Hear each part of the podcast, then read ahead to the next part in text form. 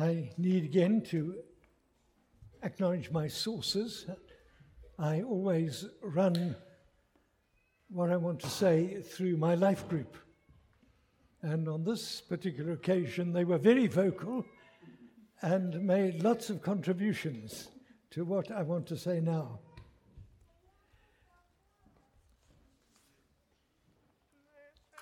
The passage we're looking at is Matthew chapter 25 and beginning at the first verse.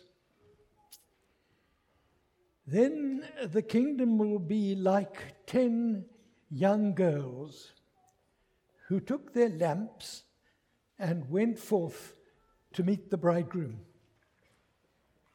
And five of them were foolish, and five were wise.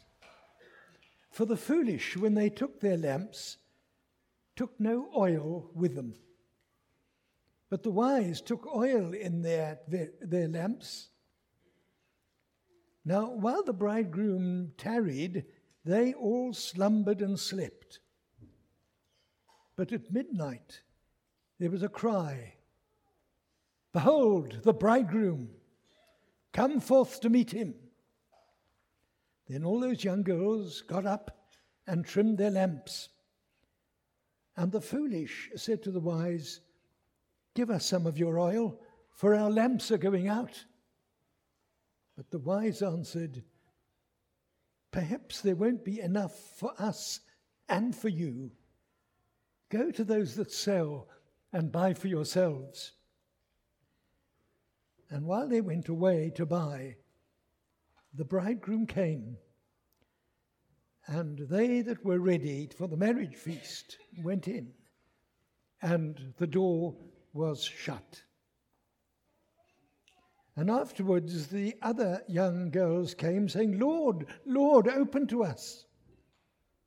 But he answered and said, I tell you, I don't know you. Watch, therefore, for you do not know the day or the hour. The kingdom of heaven is like can I remind you that these last couple of months, it is, or more, we've been looking at parables which deal with the kingdom of heaven. And this has not been simply an academic exercise. The kingdom of heaven is not just something that we carry around in our minds, it's meant to be the way we live. At the moment, we live in a nation which is in what appears to be a, a situation of disintegration, of crisis.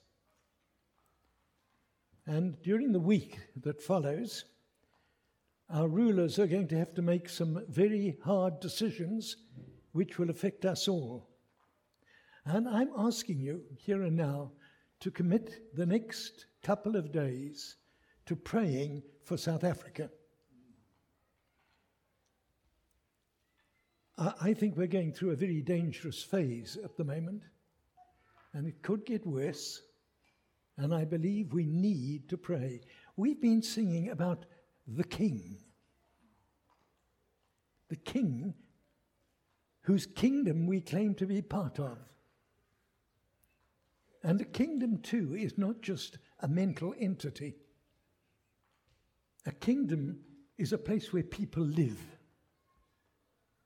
There has to be a king in a kingdom, but there have to be subjects also. And we are seeking to walk with the king in his ways and following what he wants. We ought to be creating a counterculture within the secular culture in which we all live. Are we? All the parables we've been looking at have been suggesting areas in which we ought to be different from the world in which we live.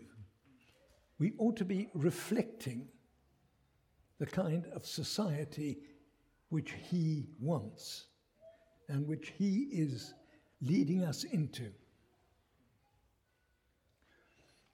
The trouble with parables is that very often we take them as isolated stories. The prodigal son, the Good Samaritan, and we know the story. But Jesus never told a parable without a context. There was always a reason he told it. And the Bible gives us those reasons. Jesus finds himself confronted with a question or a situation, and he tells a story. And that story loses its meaning unless you realize the context.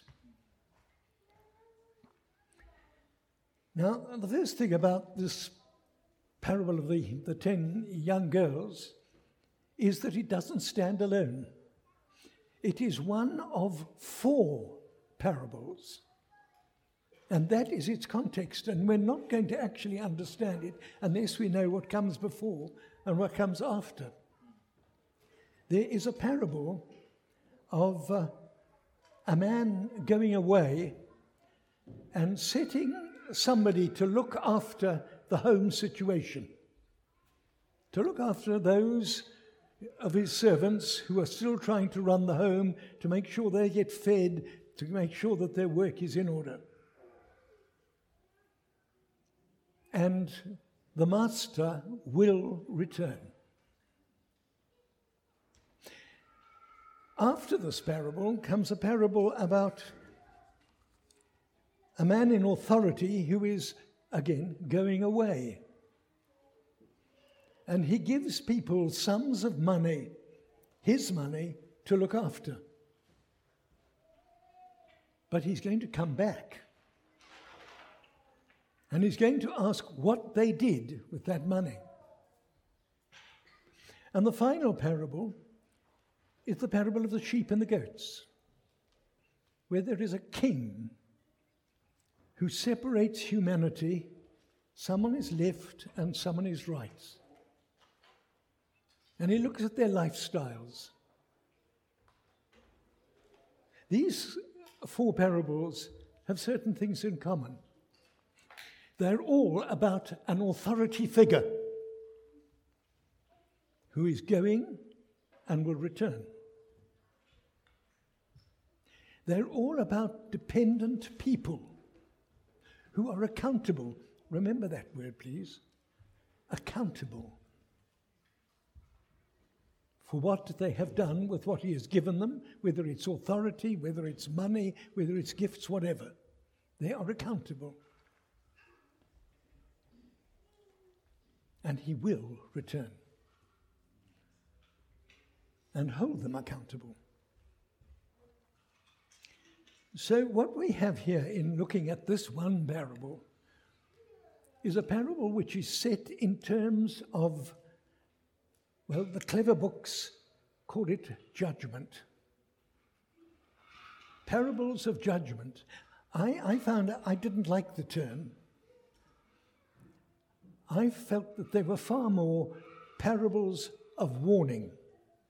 And the kingdom of heaven is not without its warnings. And I believe that that's what the, the Lord is wanting to say to us. I had a very painful occasion a few years back where I dealt with a man who was a Christian leader who, during our discussions, made some remarks which were intensely racist. And I found it necessary to take him aside at some occasion and say, hey, guy, this is, this is, this is not on. And the response I got was, I've been born again. I've been filled with the Spirit. What I think of other races is not a salvation issue. I'm glad somebody said, sure. Not a salvation issue. Doubtless people here who've been born again, filled with the Spirit, I would hope so. But we are still given a warning. These 10 girls, what did they have in common? First, they knew that the bridegroom was coming. They all knew that. Do you know that the Lord is going to come back? I, I guess you do. How real is it for you that the Lord is going to come back and you're accountable for your lives?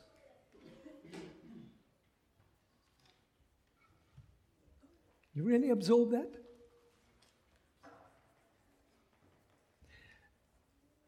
These young girls all knew the bridegroom was coming. What else did they have in common? Lamps.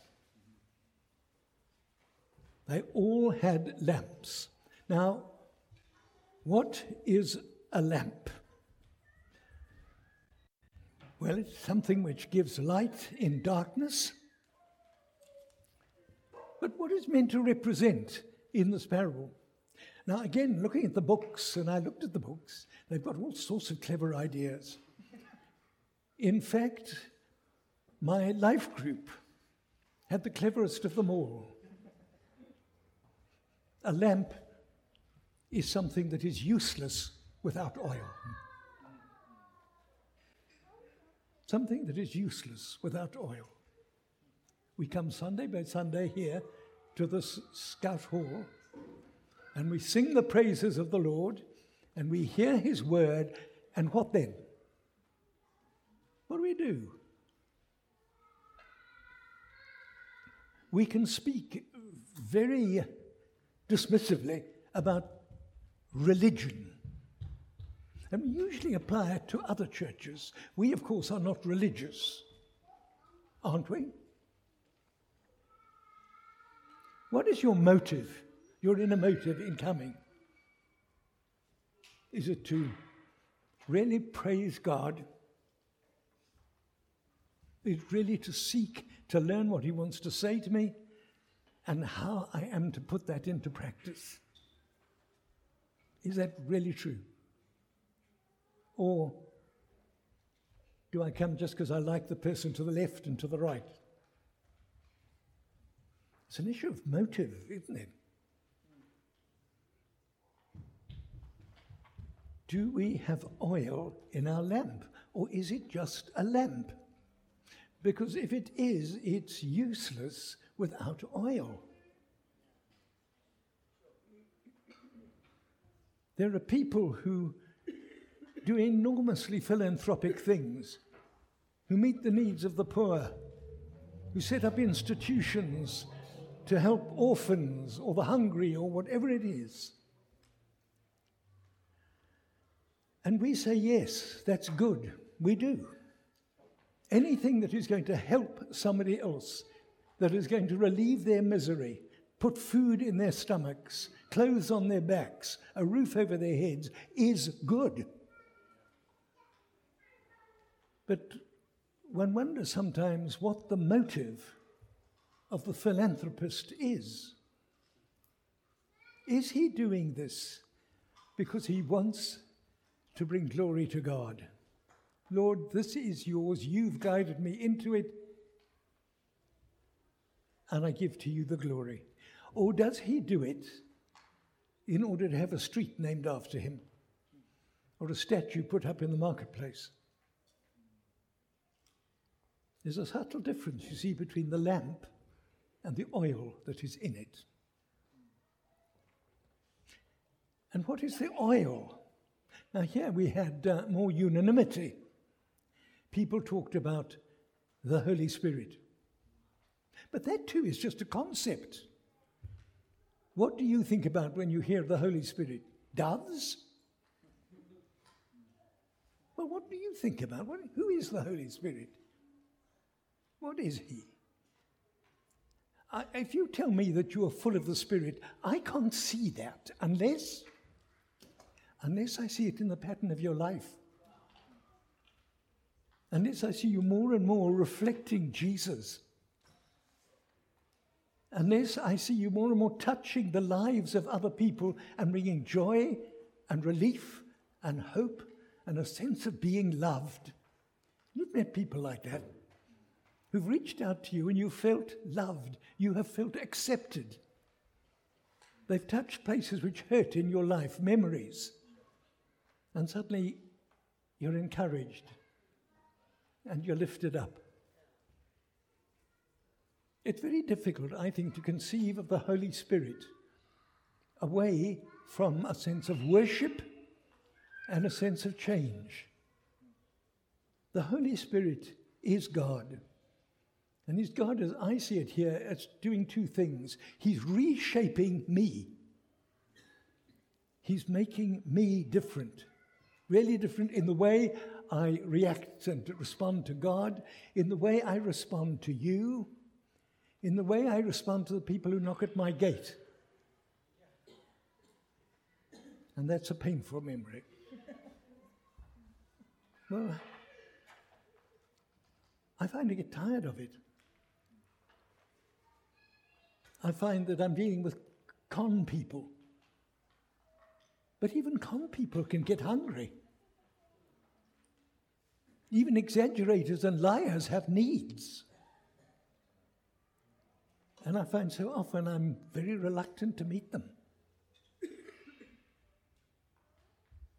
And I do believe, as they knock day by day, that the Lord is, is reshaping me. I hope so. The Holy Spirit reshapes us, but the Holy Spirit is also leads and guides us. Isaiah talks about hearing a voice behind him which says, This is the way, walk in it. Don't turn right, left, don't turn right. So the Holy Spirit is that in my life and my lifestyle and my mindset who is reshaping me in terms of the things I do, where He wants me to be at a particular time, what He wants me to say. Am I keeping in step with the Spirit? That's Paul writing to the Galatians. Keep in step with the Spirit. Or is he just an idea in my mind which makes me feel good? That's a lamp without oil. Thoughts can be lamps too. But when I begin to submit to the Spirit, as I've been singing, the giving of myself, allowing the Spirit of God to work in me, there's oil in the lamp. What's God saying to you? What are the areas in your life where you need direction? You need to know what to do. You need to know that to which you must commit yourself.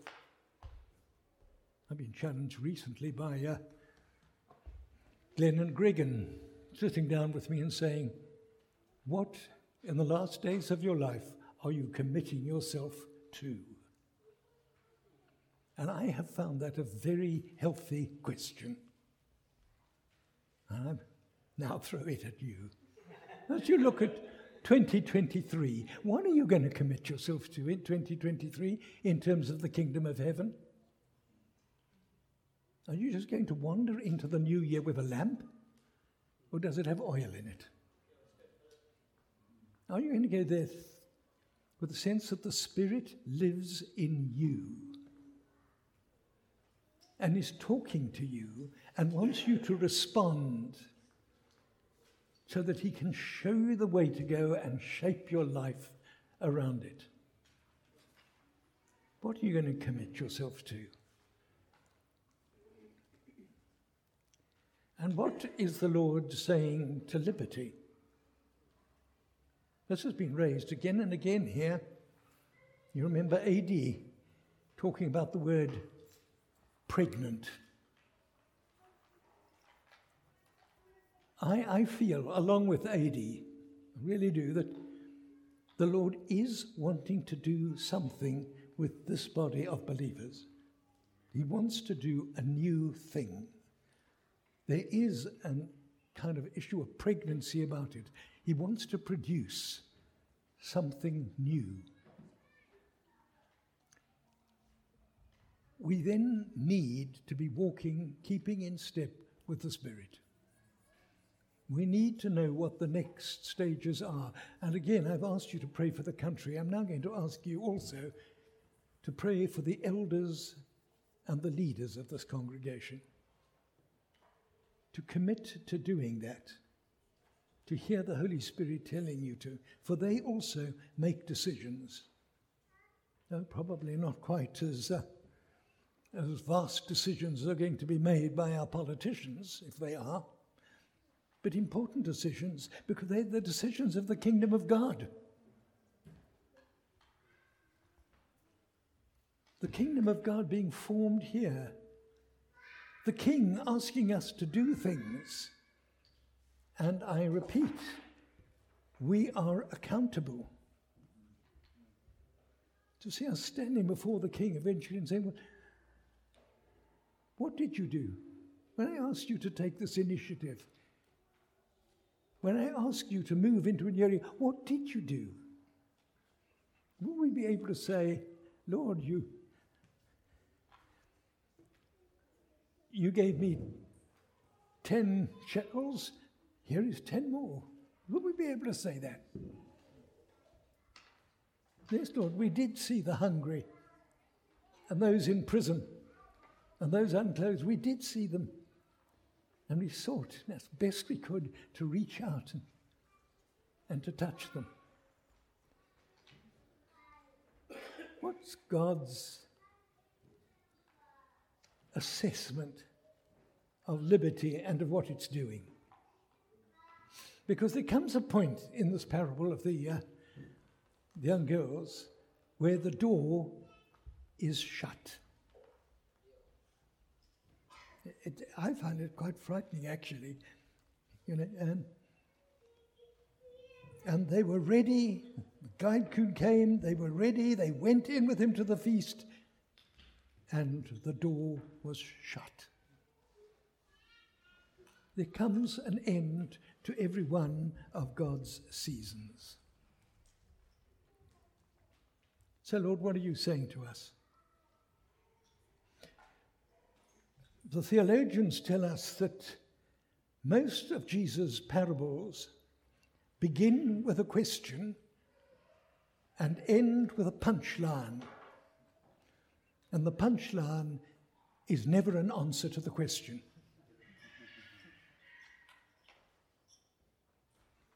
prodigal son. Who can tell me, uh, not the son, the uh, Good Samaritan? Who can tell me what the punchline to the Good Samaritan is? Anybody? Go and do likewise. That's what the whole story is about. Go and do likewise. What was the question? Who is my neighbor? Go and do likewise isn't an answer to the question. Wrong question, Jesus saying.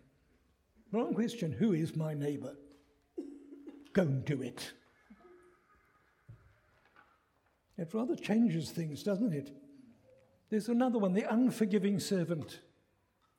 Can you remember the punchline is to the story of the unforgiving servant? The the guy who was given a big, a huge debt and refused to forgive the debt of another?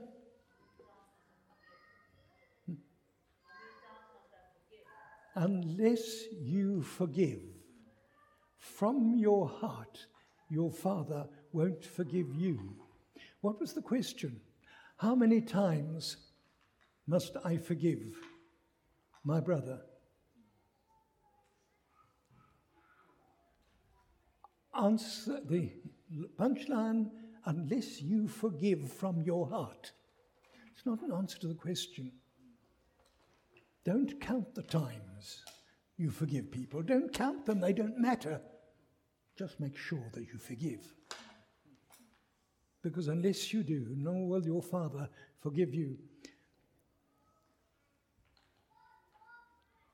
Prodigal son, what's the punchline?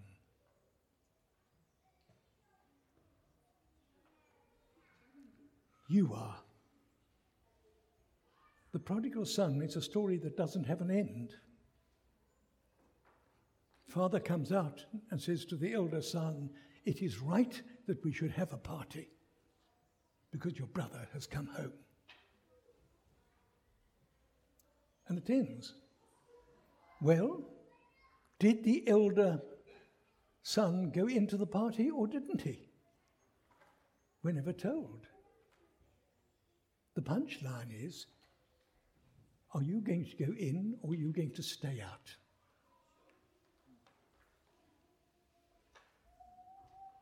It's, it's a challenge to you.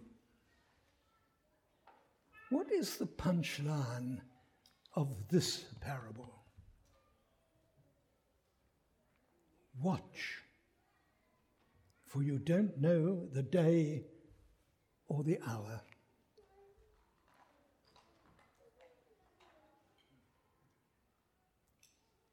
Now, what does watch mean? I'd like you, please, to, if you have your Bibles with you or your pad, to turn to Luke chapter 21 and verse 34.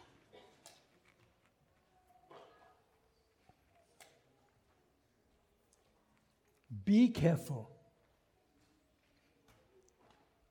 or your hearts will be weighed down with dissipation, drunkenness, and the anxieties of life. And that day will close on you unexpectedly like a trap. For it will come upon all those who live on the face of the whole earth. Be always on the watch and pray that you may be able to escape all that is about to happen and that you may be able to stand before the Son of Man. Now, here is directly, I believe, Jesus' words to us today. Be careful. Guys, girls, be careful. The world we live in is not the kingdom of heaven. Be careful, or your hearts will be weighed down with dissipation, drunkenness, and the anxieties of life. The words sound awful. They aren't, in fact. People like getting drunk. In fact, there are people sitting in this hall now who've been thoroughly enjoyed a party where the alcohol has flown freely. Dissipation can be very attractive, anxieties, perhaps less so. But I've said it before and I say it again Satan does not fish with an unbaited hook. He lures us, he draws us. He too is in the job of changing. Be careful, or your heart, says Jesus, will be weighed down. And that day will close on you unexpectedly like a trap. And the door was shut. For it will come upon all those who live on the face of the earth. Yes, you, me, come on. Be always on the watch. The kingdom of heaven is made up of people who know the context in which they live, who know what the temptations are, who know what particular temptations attract them, but also know that there's a living God who is so, so good. They're on the watch, they're alert the context of what's the, the context of what is going on around them, and pray. Prayer is part of being alert. Prayer is part of watching. Genuine, deep prayer. Pray that you may be able to escape all that is about to happen And here's the good news that you may be able to stand before the Son of Man.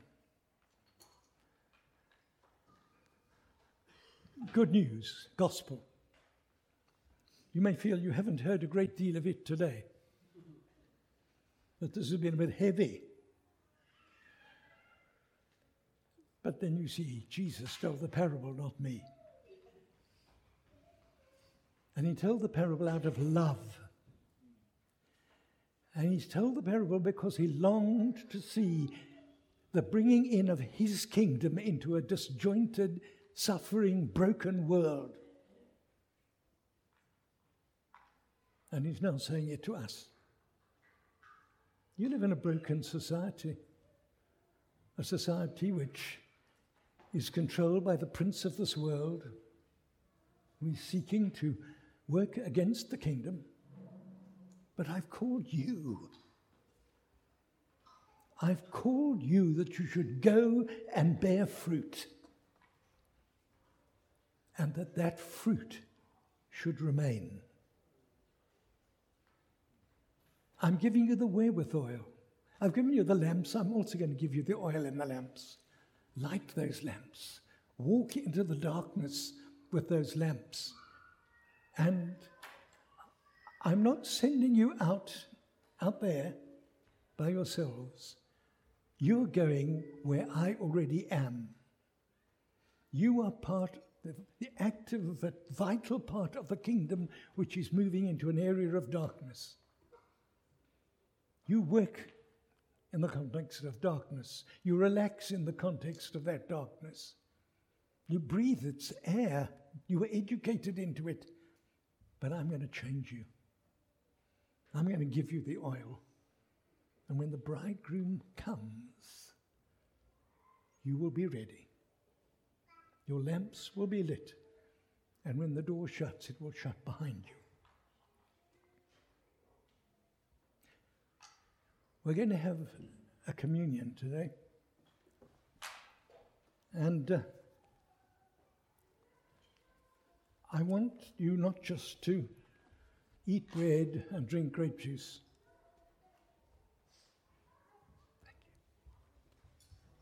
That's lamps without oil. I want you to come up in a moment and get some bread and the juice and then go back to your seats. And I want you to just wait for a moment to think what is the Lord saying to me? What particular detail in my life am I touching on? What kind of direction am I going in? And where am I in this body called liberty? What is the Lord doing with it? What is He doing with me in it? Because when He comes, I want to be ready. Will you go and get bread and, and, and juice now, please? God sent Jesus into this world. He who is the King. The King rode into Jerusalem in fulfillment of the prophets on a donkey to be accepted or rejected. The world rejected him. And he went to the cross. But there, there, he established the kingdom. As you take the bread, would you please be conscious that he, that he was hanging on that cross for you? for you as an individual, but also for us as liberty. He was giving to us the opportunity to move into His kingdom and into His salvation. He said, This is my body, which is given for you. Do this in remembrance of me. Let's do that.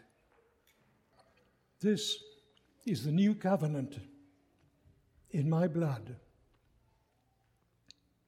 Whenever you drink it, like now, do it in memory of me. My friends, Christ has died. Christ is risen.